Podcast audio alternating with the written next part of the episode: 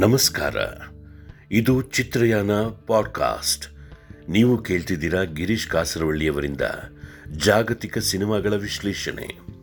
ಇವತ್ತು ನಾವು ಚರ್ಚೆಗೆ ತಗೊಳ್ತಾ ಇರೋ ಸಿನಿಮಾ ಚೈನಾ ದೇಶದ್ದು ಸ್ಟೋರಿ ಆಫ್ ಕ್ಯೂಜೋ ಅಂತ.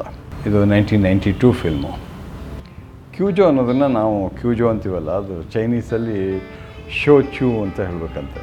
ಝ್ಯಾಂಗ್ ಯುಮಾವ್ ಅನ್ನೋದು ಈ ಚಿತ್ರದ ನಿರ್ದೇಶಕ. ಇವರು ಫಿಫ್ತ್ ಜನ್ರೇಷನ್ ಫಿಲ್ಮ್ ಮೇಕರ್ಸ್ ಅಂತ ಕರೀತಾರೆ ಇವ್ರನ್ನೆಲ್ಲ. ಇವರೊಂದು ದೊಡ್ಡ ತಂಡ. ಈ ಫಿಫ್ತ್ ಜನ್ರೇಷನ್ ಅಂದರೆ ಏನು ಅಂತಂದರೆ, ಈ ಚೈನಾ ಇದೆಯಲ್ಲ? ಚೈನಾ ಮುಂಚೆಯಿಂದಲೂ ಬಹಳ ತುಂಬ ಸಿನಿಮಾಗಳನ್ನು ಮಾಡ್ತಿದ್ದಂಥ ದೇಶ. ಒಂಥರ ಹಾಲಿವುಡ್ಡಿಗೆ ಸೆಟ್ ಹೊಡೆದು ನಿಂತಂಥವ್ರು. ಸೊ ಅವರ ಚಿತ್ರಗಳು ಮತ್ತು ಚೈನೀಸ್ ಮತ್ತು ಹಾ, ಏನೋ, ಹಾಂಗ್ಕಾಂಗ್ ಫಿಲ್ಮ್ಗಳು ಹಾಲಿವುಡ್ ಮಟ್ಟದ ಸಿನಿಮಾ ತಂತ್ರಗಾರಿಕೆ ಇತ್ತು ಅವ್ರ ಹತ್ರ. ಹಾಗಾಗಿ ಆರಂಭದ ಚಿತ್ರಗಳನ್ನೇನಿದೆ, ಅದನ್ನು ಫಸ್ಟ್ ಜನ್ರೇಷನ್ ಫಿಲ್ಮ್ ಮೇಕರ್ ಅಂತಾರಲ್ಲ ಅದು ಶುರುವಾಗಿದ್ದು ಈ ಜಾಪ್ನೀಸ್ ಇನ್ವೇಷನ್ ಇನ್ನು ಆದಮೇಲಿಂದ ಅಂದರೆ ಮೂವತ್ತು ನೈನ್ಟೀನ್ ಥರ್ಟಿ ಒನ್ ಟು ಸಾವಿರದ ಒಂಬೈನೂರ ನಲವತ್ತೊಂದರವರೆಗೆ ಅವು ಹೆಚ್ಚು ಈ ಹಾಲಿವುಡ್ ಮಾದರಿಯ ಸಿನಿಮಾಗಳನ್ನೇ ಮಾಡ್ಕೊಂಡಿದ್ರು. After the second world war ಒಂದು ಬ್ರೀಫ್ ಪೀರಿಯಡ್ ಇನ್ನೊಂದು ಕೈಂಡ್ ಆಫ್ ಫಿಲ್ಮ್ ಬರೋಕ್ಕೆ ಶುರುವಾಯಿತು. ಅವನ್ನು ಸೆಕೆಂಡ್ ಜನ್ರೇಷನ್ ಅಂತ ಕರೀತಾರೆ. ಆಮೇಲೆ ಆಗಿದ್ದು ನೈನ್ಟೀನ್ ಫಿಫ್ಟೀಸ್ ಕಲ್ಚರಲ್ ಫಿಫ್ಟಿ ಸಿಕ್ಸಲ್ಲಿ ಕಲ್ಚರಲ್ ರೆವಲ್ಯೂಷನ್ ಶುರು ಆಯ್ತಲ್ಲ ಅದು ಆದಮೇಲೆ ಫಾರ್ಟಿ ನೈನ್ ಟು ಸಿಕ್ಸ್ಟಿ ಸೆವೆನ್ವರೆಗೆ ಈ ಕಲ್ಚರಲ್ ರೆವಲ್ಯೂಷನ್ ಅವರು ಸಿನಿಮಾವನ್ನು ಬಳಸ್ಕೊಳ್ಳೋಕೆ ಶುರು ಮಾಡಿದರು. ಒಂದು ರೀತಿಯ ಪ್ರೊಪಗಂಡ ಸಿನಿಮಾ ಆಗೋಕ್ಕೆ ಶುರುವಾಯಿತು. ಚೈನೀಸ್ ಅವರ ಲೆಫ್ಟಿಸ್ಟ್ ಐಡಿಯಾಲಜಿಯನ್ನು ಜನಪ್ರಿಯ ಮಾಡೋದು, ಅವರ ಸಾಧನೆಗಳನ್ನು ಹೇಳೋದು ಈ ಥರ ಮಾಡ್ತಾರೆ ಆ ಆ ಚೈನಾ ದೇಶದಲ್ಲಿ ಆ ಥರದ ಸಿನಿಮಾಗಳು ಬಹಳ ಜನಪ್ರಿಯ ಆಗ್ತಾ ಹೋಗಿತ್ತು. ಅದೇ ಪೀರಿಯಡಲ್ಲಿ ಒಂದು ಚೆ, ಕೈ ಕಲ್ಚರಲ್ ರೆವಲ್ಯೂಷನ್ ಹಾಕಿದ್ರಿಂದ ಕಲ್ಚರಲ್ ರೆವಲ್ಯೂಷನ್ ಟೈಮಲ್ಲಿ ಈ ಥರದ ಅನೇಕ ಫಿಲ್ಮ್ ಮೇಕರ್ಸನ್ನು ಸ್ಕೂಲಿಂದ ತೆಗೆದು ಹೊರಗೆ ಕಳಿಸಿದರು. ಫೀಲ್ಡ್ ವರ್ಕರ್ಸ್ ಆಗಿ, ಇನ್ನೇನೋ ಆಗಿ ಮೆಕ್ಯಾನಿಕ್ ಆಗಿ ಝ್ಯಾಂಗುಮಾ ಆ ಥರದಲ್ಲಿ ಹೊರಗಡೆ ಎಲ್ಲೋ ಚ, ಸಣ್ಣ ಪುಟ್ಟ ಕೆಲಸ ಮಾಡ್ಕೊಂಡಿದ್ದವರು. ಕಲ್ಚರಲ್ ರೆವಲ್ಯೂಷನ್ ನಂತರ ಬಂದದ್ದು ಏಯ್ಟಿ ಫೋರ್ವರೆಗೆ ಒಂದು ರೀತಿಯ ಸ್ಕಾರ್ ಸಿನಿಮಾ ಅಂತ ಕರೀತಾರೆ. ಅಲ್ಲಿಯ ನೋವು ಕಲ್ಚರಲ್ ರೆವಲ್ಯೂಷನಿಂದ ಆದ ಎಲ್ಲ ಅನ್ಯಾಯಗಳನ್ನು ಹೇಳ್ತಾ ಇತ್ತು ಅದಾದ ನಂತರ ಬಂದಿದ್ದು ಈ ಕಲ್ಚರ್ ಈ ಫಿಫ್ತ್ ಜನ್ರೇಷನ್ ಫಿಲ್ಮ್ ಮೇಕರ್ಸ್ ಈ ಫಿಫ್ತ್ ಜನ್ರೇಷನ್ ಫಿಲ್ಮ್ ಮೇಕರ್ಸು ಅವೇನಾಗಿತ್ತು ಅಂದರೆ ಒಂದು ಚೈನಾ ಬೀಜಿಂಗ್ ಫಿಲ್ಮ್ ಅಕಾಡೆಮಿ ಅಂತ ಒಂದಿದೆ. ಹೇಗೆ ನಮ್ಮಲ್ಲಿ ಫಿಲ್ಮ್ ಇನ್ಸ್ಟಿಟ್ಯೂಟ್ ಬಂದ ತಕ್ಷಣ ಒಂದು ಹೊಸ ತರಹದ ಚಿಂತನೆಗಳು ಬರೋದಕ್ಕೆ ಶುರುವಾಯಿತು. ಹಾಗಾಗಿ ಬೀಜಿಂಗ್ ಫಿಲ್ಮ್ ಅಕಾಡೆಮಿನೂ ಇತ್ತು. ಕಲ್ಚರಲ್ ರೆವಲ್ಯೂಷನ್ ಟೈಮಲ್ಲಿ ಅದನ್ನು ಕ್ಲೋಸ್ ಮಾಡಿಬಿಟ್ರು. ಫಾರ್ ಹತ್ತೊಂಬತ್ತು ವರ್ಷನೋ ಹದಿನಾರು ವರ್ಷನೋ ಅದು ಕ್ಲೋಸ್ ಆಗಿತ್ತು. ಆಗ ಒಂಥರ ಈ ಚೈನಾದ ಔಟ್ಪುಟ್ಟು ಕಮ್ಮಿ ಆಯಿತು, ಫಿಲ್ಮ್ ಔಟ್ಪುಟ್ಟು, ಅದರ ಕ್ವಾಲಿಟಿಯು ತುಂಬ ಡಿಟ್ರೇಟ್ ಆಗಿತ್ತು. ಯಾವಾಗ ನೆಕ್ಸ್ಟ್ ಜನ್ರೇಷನ್ ಶುರುವಾಯಿತು ಪೋಸ್ಟ್ ಇದಾದಮೇಲೆ, ಕಲ್ಚರಲ್ ರೆವಲ್ಯೂಷನ್ ಆದಮೇಲೆ ಯಾವಾಗ ಈ ಫಿಲ್ಮ್ ಅಕಾಡೆಮಿ ಶುರುವಾಯಿತು, ಆಗ ಮತ್ತೊಂದಷ್ಟು ಜನ ಯಂಗ್ಸ್ಟರ್ಸ್ ಹೋಗಿ ಫಿಲ್ಮ್ ಸೇರಿಕೊಂಡ್ರು. ಅದರಲ್ಲಿ ಜಿಯಾಂಗೋಮಾ ಕೂಡ ಒಬ್ಬ. ಹಾಗಾಗಿ ಇದು ಬೇರೆ ರೀತಿಯ ಸಿನಿಮಾಗಳನ್ನು ಮಾಡೋದಕ್ಕೆ ಶುರು ಮಾಡಿದ್ರು. ಆ ಸಿನಿಮಾಗಳಿದೆಯಲ್ಲ, ಚೈನಾಕ್ಕೆ ಒಂದು ರೀತಿಯ ಚೈನಾ ಸಿನಿಮಾ, ಚೈನೀಸ್ ಸಿನಿಮಾಕ್ಕೆ ಒಂದು ರೀತಿ ದೊಡ್ಡ ರೆಕಾಗ್ನಿಷನ್ ಕೊಡ್ತು. ಅದರಲ್ಲಿ ಬಹಳ ಮುಖ್ಯವಾದವನು ಝಿಯಾಂಗುಮಾ ನನಗೆ ಯಾವಾಗಲೂ ಅನ್ಸೋದು ಏನಂದ್ರೆ ಇವನಿದಾನಲ್ಲ ಜ ಜ, ಯಾರು ಝ್ಯಾಂಗುಮಾವ್ ಅವನು ಆರಂಭದ ಸಿನಿಮಾದಿಂದಲೇ ಬಹಳ ಪ್ರಮುಖವಾದ ಸಿನಿಮಾಗಳನ್ನು ಮಾಡ್ಕೊಂಬಂದ ಒಂದು ಥರದಲ್ಲಿ ಇಂಟರ್ ಇಂಟರ್ನ್ಯಾಷನಲ್ ಅವನಿಗೆ ಸಿನಿಮಾ ರೆಕಗ್ನಿಷನ್ ಸಿಕ್ಕೋಕೆ ಆಯಿತು ಫಸ್ಟ್ ಫಿಲ್ಮೇ ರೆಡ್ ರೆಡ್ ಸಾರ್ಗಾಮ್ ಅಂಥೇಳಿ ಅದಕ್ಕೆ ಇಂಟರ್ನ್ಯಾಷನಲ್ ರೆಕಗ್ನಿಷನ್ ಸಿಕ್ತು. ಆಮೇಲೆ ಜೋದು ಅಂಥೇಳಿ ಸೆಕೆಂಡ್ ಫಿಲ್ಮು ಮೂರನೇ ಫಿಲ್ಮ್ ಅಷ್ಟು ಚೆನ್ನಾಗಿರಲಿಲ್ಲ. ನಾಲ್ಕನೇ ಫಿಲ್ಮ್ ಇದೆಯಲ್ಲ raise the red land lantern ಅಂತ. ಅದು ಪ್ರಾಯಶ ಇವನ ಕೆರಿಯರ್ನಲ್ಲೇ ಭಾಳ best film one of the very important landmark in world cinema ಆ ಎಲ್ಲ ಸಿನಿಮಾಗಳನ್ನು ಮಾಡ್ತಿದ್ದ ಝ್ಯಾಂಗ್ ಉಮಾಫ್, ಆ ನಂತರ ಇಷ್ಟೆಲ್ಲ ಸಕ್ಸಸ್ ಬಂದಮೇಲೆ ಆ ಪಾತನ್ನು ಬಿಟ್ಟು ಇನ್ನೊಂದು ಪಾತ್ ತೊಗೊಂಡಲ್ಲ ಆ ಕಾರಣಕ್ಕಾಗಿ ನಾನು ಈ ಸಿನಿಮಾನ ಆರಿಸ್ಕೊಂಡಿದ್ದೀನಿ. ಯಾವುದು? ಸ್ಟೋರಿ ಆಫ್ ಫ್ಯೂಚರ್ ಇದು ಯಾವಾಗಲೂ ನನಗೆ ಅನ್ನಿಸ್ತಾ ಇತ್ತು. ಅಲ್ಲಪ್ಪ, ಅಂಥ ಒಂದು ಯಶಸ್ಸು ಸಿಕ್ಕ ಮೇಲೆ ಆ ಶೈಲಿಯನ್ನು ಬಿಟ್ಟು ಯಾಕೆ ಬೇರೆ ಒಂದು ಶೈಲಿಯನ್ನು ತಗೊಂಡ? ಅಂತ ಯಾಕಂದರೆ ಅವೆಲ್ಲವೂ ಭಾಳ ಡ್ರಾಮ್ಯಾಟಿಕ್ ಆದಂತಹ ಭಾಳ ಇಂಪ್ಯಾಕ್ಟ್ ಮಾಡೋದಂಥ ಸಿನಿಮಾ ರೈಸ್ ದ ರೆಡ್ ಲ್ಯಾಂಟನ್ನೆಲ್ಲ ಅದಕ್ಕೆ ತದ್ವಿರುದ್ಧವಾಗಿ ಒಂದು ಥರದ ಡಾಕ್ಯುಮೆಂಟ್ರಿ ಸ್ಟೈಲಲ್ಲಿ ಸ್ಲೋ ಪೇಸ್ಟ್ ಫಿಲ್ಮು ಒಂದು ರೀತಿಯಲ್ಲಿ ಯಾವುದೇ ಥರದ ಆ್ಯಕ್ಟಿಂಗು ಅಥವಾ ಇದನ್ನು ತೋರಿಸದೇ ಇರುವಂಥ ಸಿನಿಮಾ ಮಾಡಿದ್ನಲ್ಲ ಇದು ಯಾಕೆ ಅಂತ ಅರ್ಥ ಮಾಡ್ಕೊಳಕ್ಕೆ ಹೊರಟಾಗ ನಂಗೆ ಒಂದು ಅನಿಸ್ತು. ಕಲ್ಚರಲ್ ರೆವಲ್ಯೂಷನ್ ಆದಮೇಲೆ ಹೊಸ ಥರದ ಸಿನಿಮಾ ಬಂದ್ವಲ್ಲ ಫಿಫ್ತ್ ಜನ್ರೇಷನ್ ಫಿಲ್ಮು ಅದ್ರ ಬಗ್ಗೆ ಕೂಡ ನನಗೆ ಅಸಮಾಧಾನ ಬಂದಿರಬೇಕು. ಹಾಗಾಗಿ ಒಂದು ಬೇರೆ ಒಂದು ಶೈಲಿಯ ಹುಡುಕಾಟ. ಆ ಶೈಲಿಯ ಸ್ವಲ್ಪ ಮಟ್ಟಿಗೆ ಏನಾಗಿದೆ, ಇದು ನೈನ್ಟೀನ್ ನೈಂಟಿ ಟು. ನೈನ್ಟೀನ್ ಏಯ್ಟೀಸಲ್ಲೇ ಇರಾನಿಯನ್ ಸಿನಿಮಾ ಒಂದು ಹೊಸ ಥರದ ಶೈಲಿಯನ್ನು ಹುಡುಕಿತ್ತಲ್ಲ. ಆ ಶೈಲಿಯ ಮತ್ತು ಕಲ್ಚರಲ್ ಡೀಟೇಲ್ಸ್ ಆಫ್ ಚೈನಾ ಎರಡನ್ನು ಸೇರಿಸ್ಕೊಂಡು ಹೊಸ ರೀತಿಯ ಸಿನಿಮಾ ಮಾಡಿಕೊಟ್ಟ. ಆ ಕಾರಣಕ್ಕೆ ನನಗೆ ಇದು ಭಾಳ ಮುಖ್ಯವಾದ ಸಿನಿಮಾ ಅಂತ ಅನ್ನಿಸ್ತಾ ಇದೆ. ಇದು ಒಂದು ಚೈನೀಸ್ ನಾವೆಲ್ ಅಂತೆ. The Wan families lawsuit ಅಂತ. ಇದರಲ್ಲಿ ಏನಾಗುತ್ತೆ ಅಂತಂದರೆ ಒಂದು ತೀರ ಹಳ್ಳಿಗಾಡು. ಅಲ್ಲಿ ಒಬ್ಬಳು ಒಂದು ಪೆಸೆಂಟ್ ರೈತ ಕುಟುಂಬ ಇರುತ್ತೆ. ಅವ್ರ ಕೆಲಸ ಏನು ಅಂತಂದರೆ ಈ ಕೆಂಪು ಮೆಣಸಿನಕಾಯಿ, ಅದನ್ನು ಬೆಳೆಯೋದು, ಅದನ್ನು ಮಾರೋದು. ಒಂದು ದಿವಸ ವಿಲೇಜ್ ಚೀಫ್ ಅವನ ಗಂಡನ ಜೊತೆ ಜಗಳ ಆದಾಗ, ಗಂಡ ಅವನಿಗೆ ಬೈತಾನೆ ಅನ್ನೋ ಕಾರಣಕ್ಕೆ ಅವನ ಗಂಡಂಗೆ ಒದ್ದು ಸೊಂಟದ ಕೆಳಗೆ ಒದ್ದು ಬಿಡ್ತಾನೆ. ಹಾಗಾಗಿ ಅವನಿಗೆ ನೋವು ಶುರುವಾಗುತ್ತೆ. ಇವಳು ಅದನ್ನು ಡಾಕ್ಟ್ರ್ ಹತ್ರ ತೋರಿಸ್ತಾರೆ ಡಾಕ್ಟ್ರ್ ಹತ್ರ ಸ್ವಲ್ಪ ಪ್ರಾಬ್ಲಮ್ ಆಗಿದೆ ಅಂತ. ಇವಳಿಗೆ ಭಾಳ ಸಮಸ್ಯೆ ಬಂದು ಅವನ ಮೇಲೆ ಕೇಸ್ ಹಾಕ್ತಾನೆ. ಆ ಕೇಸ್ ತೀರ್ಮಾನ ಮಾಡೋದೇ ಇವಳ ಇಡೀ ಫಸ್ಟು ಅವನ ಹತ್ರ ಇದು ಹೇಳ್ತಾರೆ ನನಗೆ ಅನ್ಯಾಯ ಆಗಿದೆ ಅವ್ನು ಕೇಳಲ್ಲ. ಕೊನೆಗೆ ತಾಲೂಕು ಮಟ್ಟಕ್ಕೆ ಹೋಗಿ ಅಲ್ಲಿಯ ಆಫೀಸರ್ಸಿಗೆ ಕಂಪ್ಲೇಂಟ್ ಮಾಡ್ತಾಳೆ, ನನಗೆ ನ್ಯಾಯ ಎದುರಿಸ್ಕೊಡಿ ಅಂತ. ಅವರು, ಸರಿ ಅಮ್ಮ ಕಂಪನ್ಸೇಷನ್ ಕೊಡಿಸ್ತೀನಿ, ಔಷಧಿಗೆ ಅಂತಾಳೆ. ನನಗೆ ಕಂಪನ್ಸೇಷನ್ ಬೇಡ, ನನಗೆ ಮರ್ಯಾದೆ ಹೋಗಿದೆ, ನನಗೆ ಆನರ್ ಬೇಕು. ನನಗೆ ಅಪಾಲಜಿಗಳು ಯಾರಿಂದ ಆ ವಿಲೇಜ್ ಅವರು ಹೇಳಲ್ಲ ಎಲ್ಲ ದುಡ್ಡು ಕೊಟ್ಬಿಡ್ತೀವಿ, ಅಷ್ಟಕ್ಕೆ ಮುಗೀತಮ್ಮ ಇಲ್ಲ ಅವಳು ಒಪ್ಪಲ್ಲ.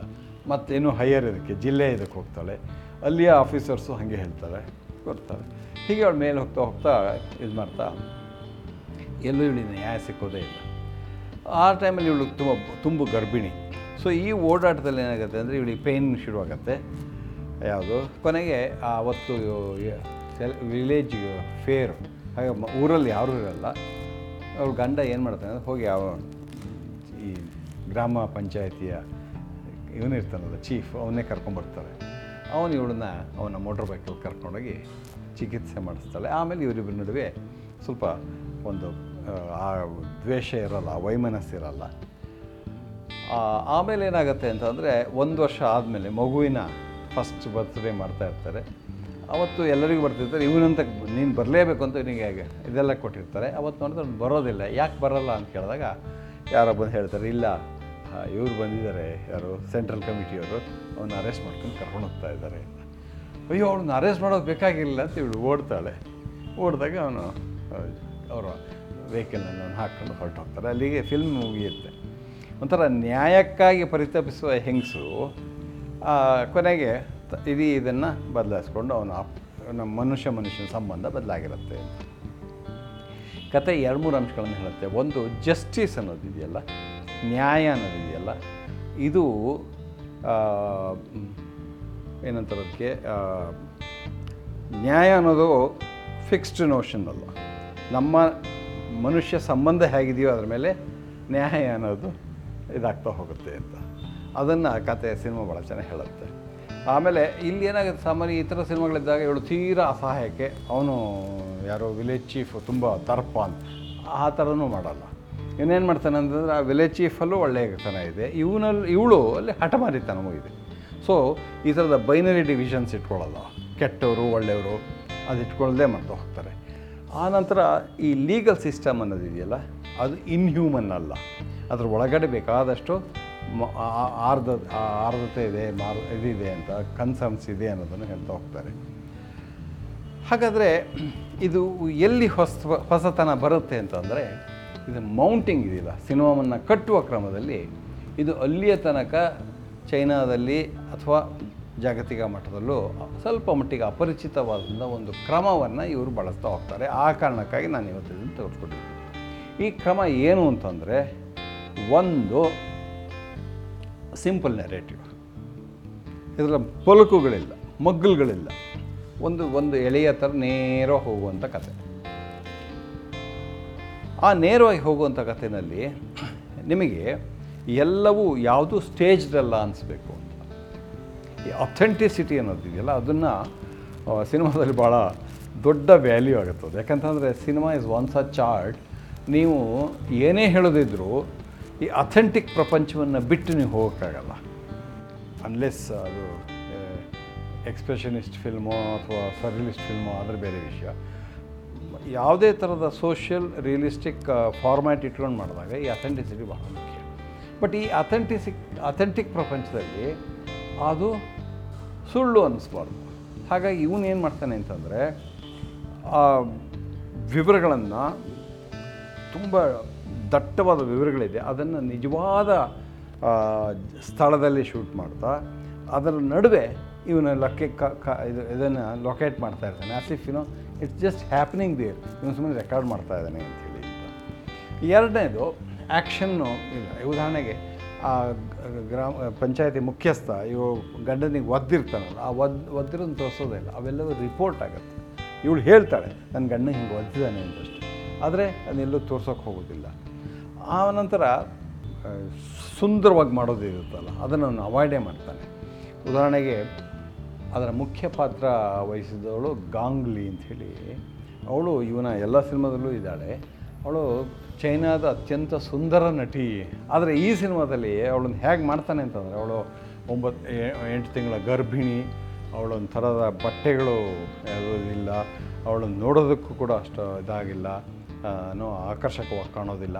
ಈ ಥರದಲ್ಲಿ ಯಾರೋ ಅವಳೇ ಆ ಊರಿನ ಯಾವುದೋ ಹೆಂಗಸೇನೋ ಅನ್ನೋ ಥರದಲ್ಲಿ ಕಟ್ತಾ ಹೋಗ್ತಾರೆ.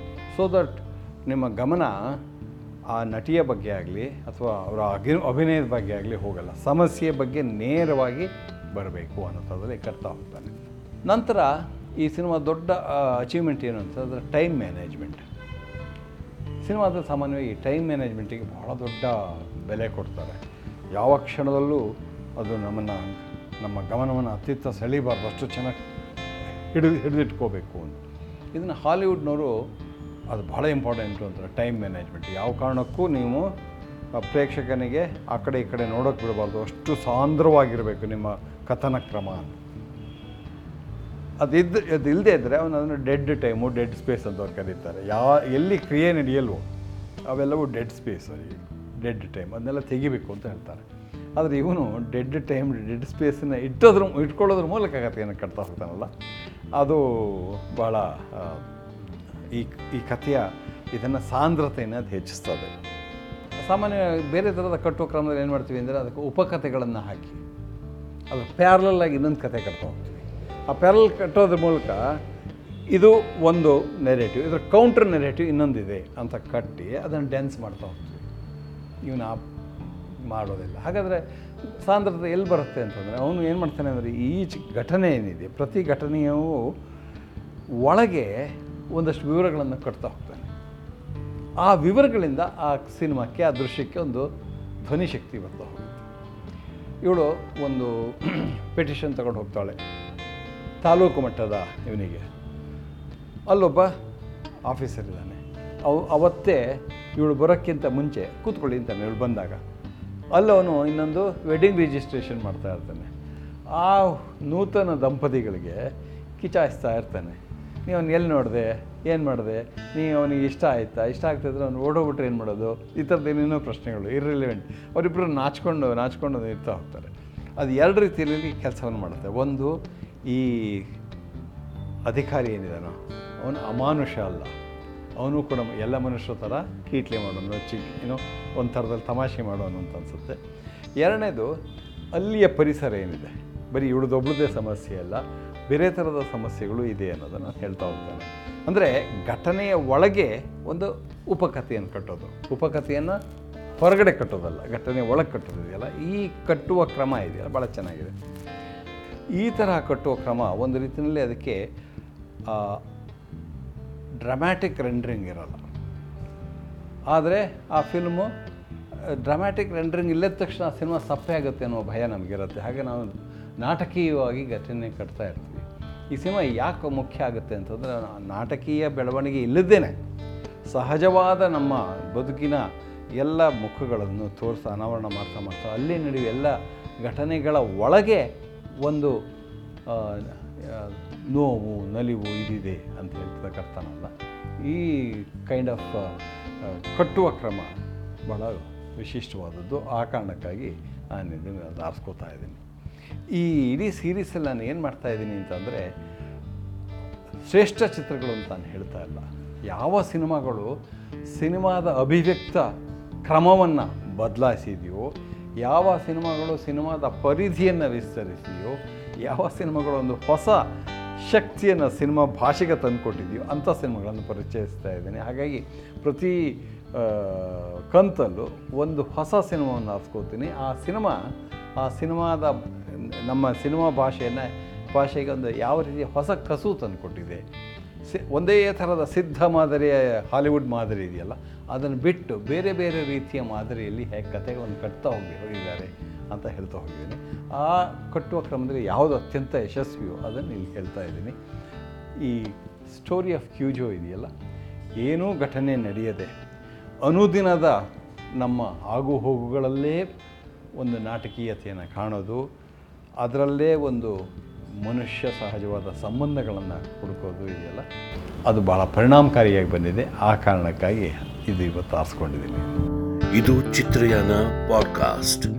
ನೀವು ಕೇಳ್ತಿದ್ದೀರಾ ಗಿರೀಶ್ ಕಾಸರವಳ್ಳಿಯವರಿಂದ ಜಾಗತಿಕ ಸಿನಿಮಾಗಳ ವಿಶ್ಲೇಷಣೆ.